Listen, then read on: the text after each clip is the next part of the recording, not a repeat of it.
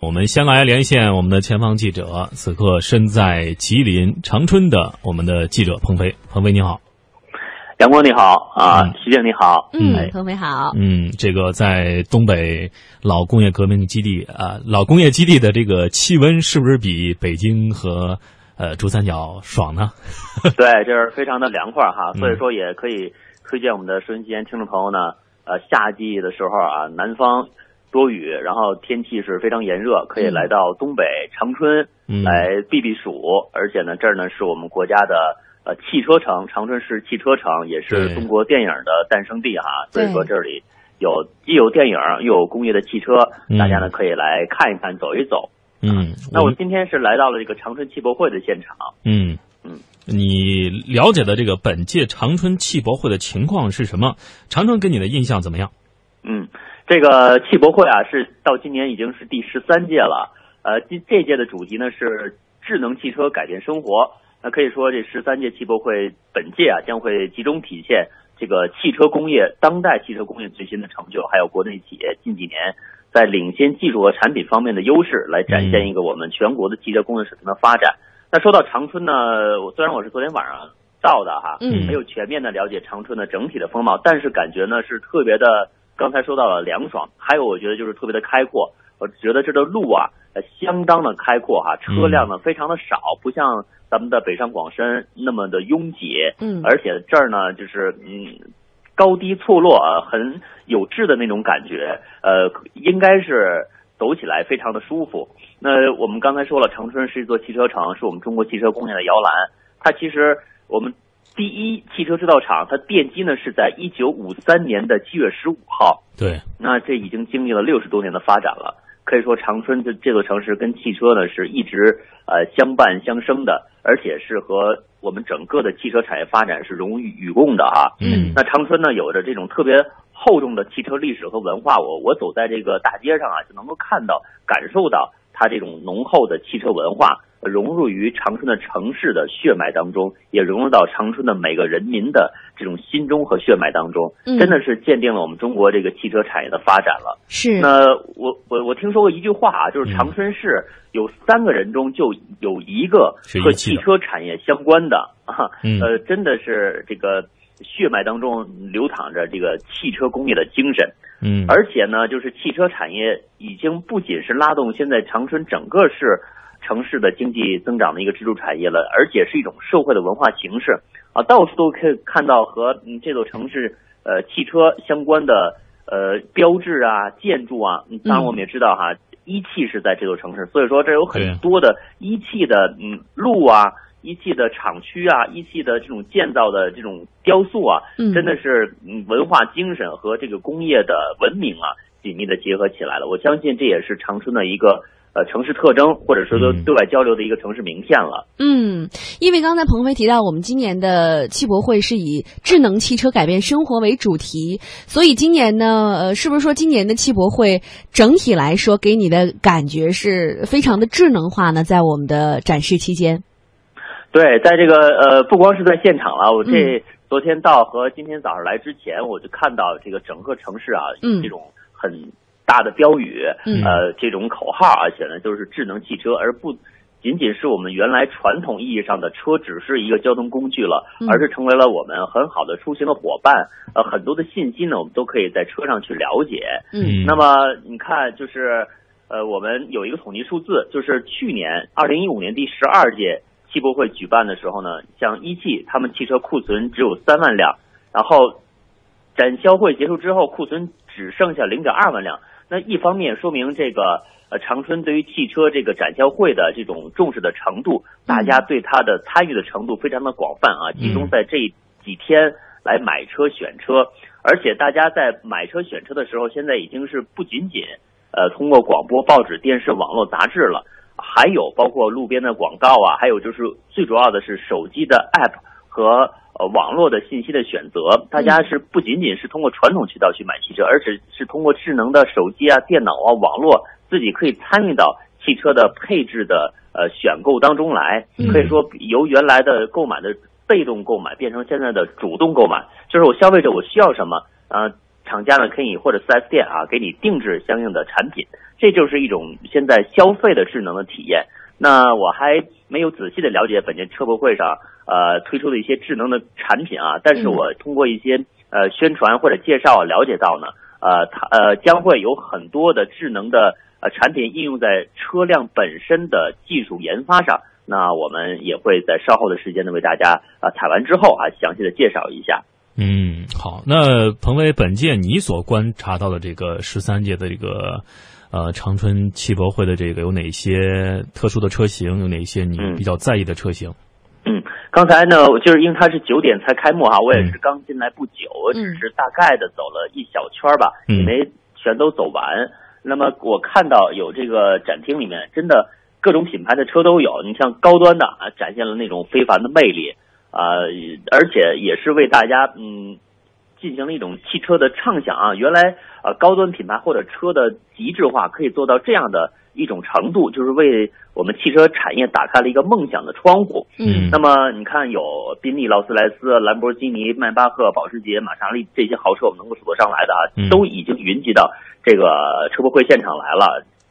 那。除了豪华品牌，我们自主品牌更是本届车博会的一个亮点，都是强势来袭，呃，就是为了提升我们中国的或自主的汽车产业的发展信心。你看，有一汽、北汽、吉利、华晨、奇瑞啊，都是以最强的阵容来参展，展现出我们中国自主品牌的风采，也是为了。扛起我们民族汽车的振兴大旗啊！嗯，呃，其中还有很多的汽车新车型在会在这儿来闪亮登场。那么我们说到本届的主题“智能汽车的生活”啊，就是新概念车、新技术车辆，还有就是本届车博会据说还会隆重推出新的智能车辆啊，就是为了。整个勾勒出我们汽车产业发展的这种科技之光、科技之美。嗯嗯，对。呃，另外，而且像鹏飞本人也是摩托车爱好者哈，听说今年也有非常好看的摩托车在现场，是不是？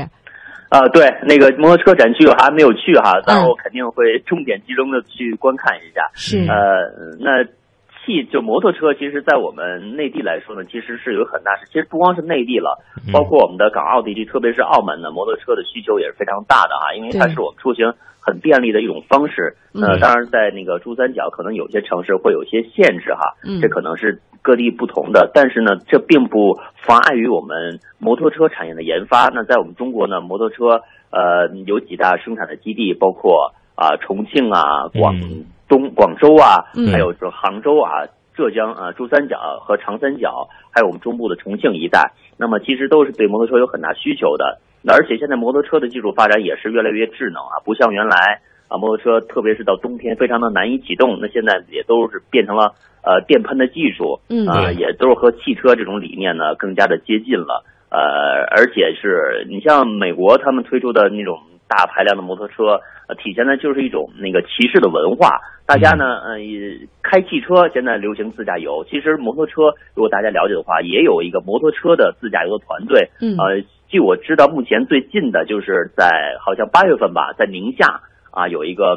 特别大品牌的摩托车的自驾团队啊。如果大家感兴趣，也可以去呃了解一下。那再回来说我们的这个车博会吧。嗯，我想问就是你，因为国内的车展你都去过很多个了啊，基本都去完了啊。你觉得这个长春的这个汽博会跟呃其他的相比有哪些不同之处，有哪些区别？嗯，你可以捡一两个你自己比较呃中意的内地的这个车展，或者说是涉及港澳的这个车展说一下。嗯，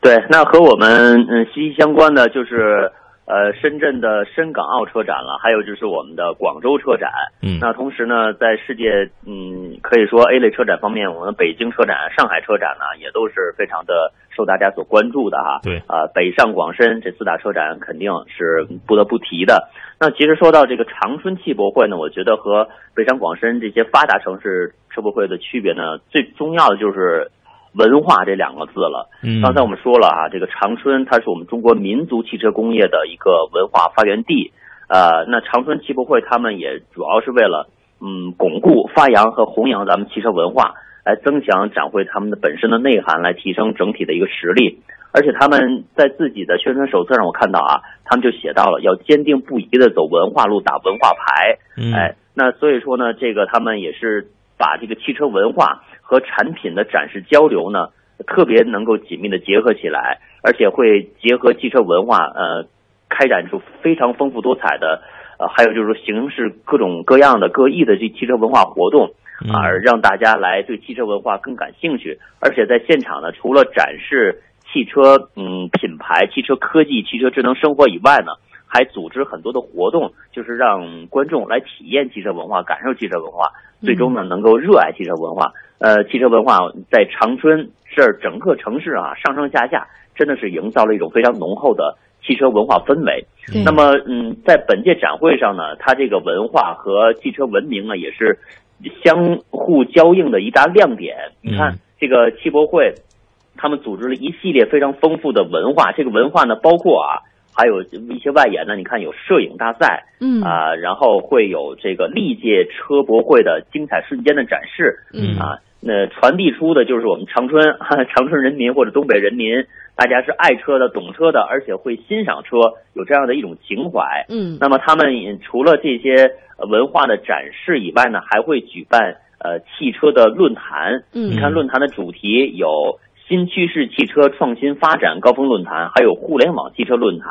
那在这论坛上呢，还会邀请相关的科技啊、互联网啊、汽车、交通运输这些部门的人员会参加，来共同讨论现在新形势啊，我们汽车产业到底该怎么去发展，它的发展趋势是什么？我们的新智能的汽车，它的商业模式怎么去呃变化？怎么去应对？啊，怎么去形成？啊，特别是对北方地区经济发展促进作用会有什么样的一个带动作用？我们知道呢，现在国家也是大力嗯发展这个东北老工业基地的。呃，经济的转型啊，由原来传统重工业，现在转变成一种智能化的服务型的啊，更加嗯符合现代互联网加发展形式的一种啊文化的或者经济发展的态势。那么在本届车博会上，这种论坛也会进行一个重点的去就是争争辩嘛，各个专家一起啊共同讨论，来促进我们东北方面的转型，也同时。眼光放得更远的话，就是促进我们整个呃中国民族汽车工业的发展了。是这个汽博会听起来呢，更像是一场盛大的文化盛宴啊！我觉得喜欢汽车的朋友可以关注。那另外，呃，鹏飞，你刚才提到了说今年有很多很特别的一些活动哈，那这些活动都有什么呢？是不是都是一些体验式的一些项目呢？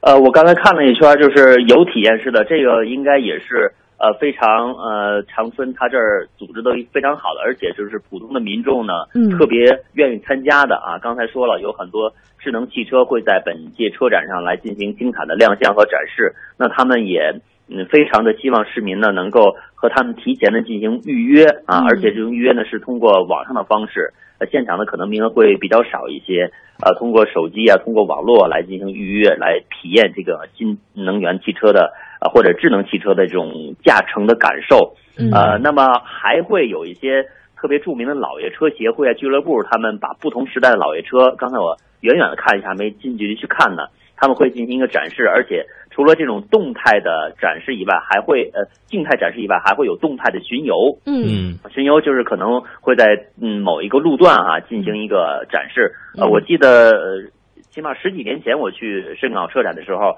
也有一次就是香港的老爷车在深圳车展现场进行一个展示，当时呢也是引起了很大轰动。那我相信这次呢，如果有机会看的话哈，肯定市民也对它会非常的感兴趣。呃，那么呃，我觉得嗯，刚才说到了本届车展主题是智能汽车啊，智能生活。那么这个车展新意啊，它就是新鲜的新哈，新能源的新，新动力的新呢，也是特别的呃强调的。呃，所以说这个智能汽车、新能源、新动力、新下线的新智能汽车，确实是这个车博会的主题，大家呢也可以特别去关心一下。呃，我看到呃有几款。呃，首推的车型在这个车展上是会推出，那也可能会标志着未来智能汽车的一个发展方向。那我相信长春市民是有福了。我在这简单介绍几下吧，也可以在我们节目当中哈，呃，向大家来介绍一下，可能朋友们之后会更加的关注。嗯，比如说江淮，它现在的一款新能源电动超跑啊，这可是跑车啊，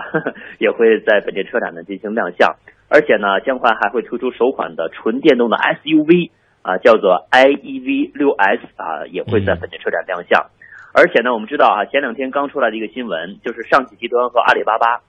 合作的呃首款的全球首款呢量产的互联网汽车，也是会在本届车展亮相。它呢叫做荣威城市 SUV。啊，那除了这些车型，还有海南马自达的 M 六啊，比亚迪的 G 五啊，这些智能汽车代表呢也会啊，经历的呃在本届车展上进行亮相。呃，确实体现了本届车展那个智能汽车、智能生活的一个强大的主题。嗯，好，非常感谢鹏飞在前方给我们带来的精彩的报道，也希望你在爽爽的长春度过一个爽爽的采访和爽爽的体验。嗯，好的，谢谢阳光，谢谢徐静，好，谢谢鹏飞，再见，再见，嗯。其实我们从这些车展当中就可以啊窥探到我们这个未来的汽车行业将会带来怎样的变化，它和我们的生活和人有什么样的变化？我们前段时间经常说的这个车联网，包括智慧城市，呃，其实车联网就是啊人与车啊车与车车与路啊，把这几个呃环境给协调好了之后呢，在基于智慧城市之下的一个。啊，物联网的状态啊，人与物联网的状态，在这种状态形成之后呢，我们想，我们的汽车，我们的生活，我们的整个的行驶过程，我们的这个汽车生活，包括我们的整个的，啊，在呃这个汽车工业方面的这个发展，因为前段时间我也听到美的要收购德国一家非常知名的机械手，叫库卡。嗯啊，这个库卡可以给呃全球知名的乒乓球手啊打乒乓球啊非常精准，而且呃它可以就是就是你拿一个鸡蛋在这个机械手的下面，嗯，然后它轻轻轻触一下鸡蛋，嗯，保证这个鸡蛋不会碎，不会破啊，就是这样一个机械化的这种工业四点零的这种智智能化的这个机械。啊，操作是一个非常非常牛的状态。那么，所以我们也期望，像车联网、智慧城市这些工业四点零能够尽快汇集到我们的这个汽车行业，也让我们这些民众感受到这些汽车的带给我们的变化。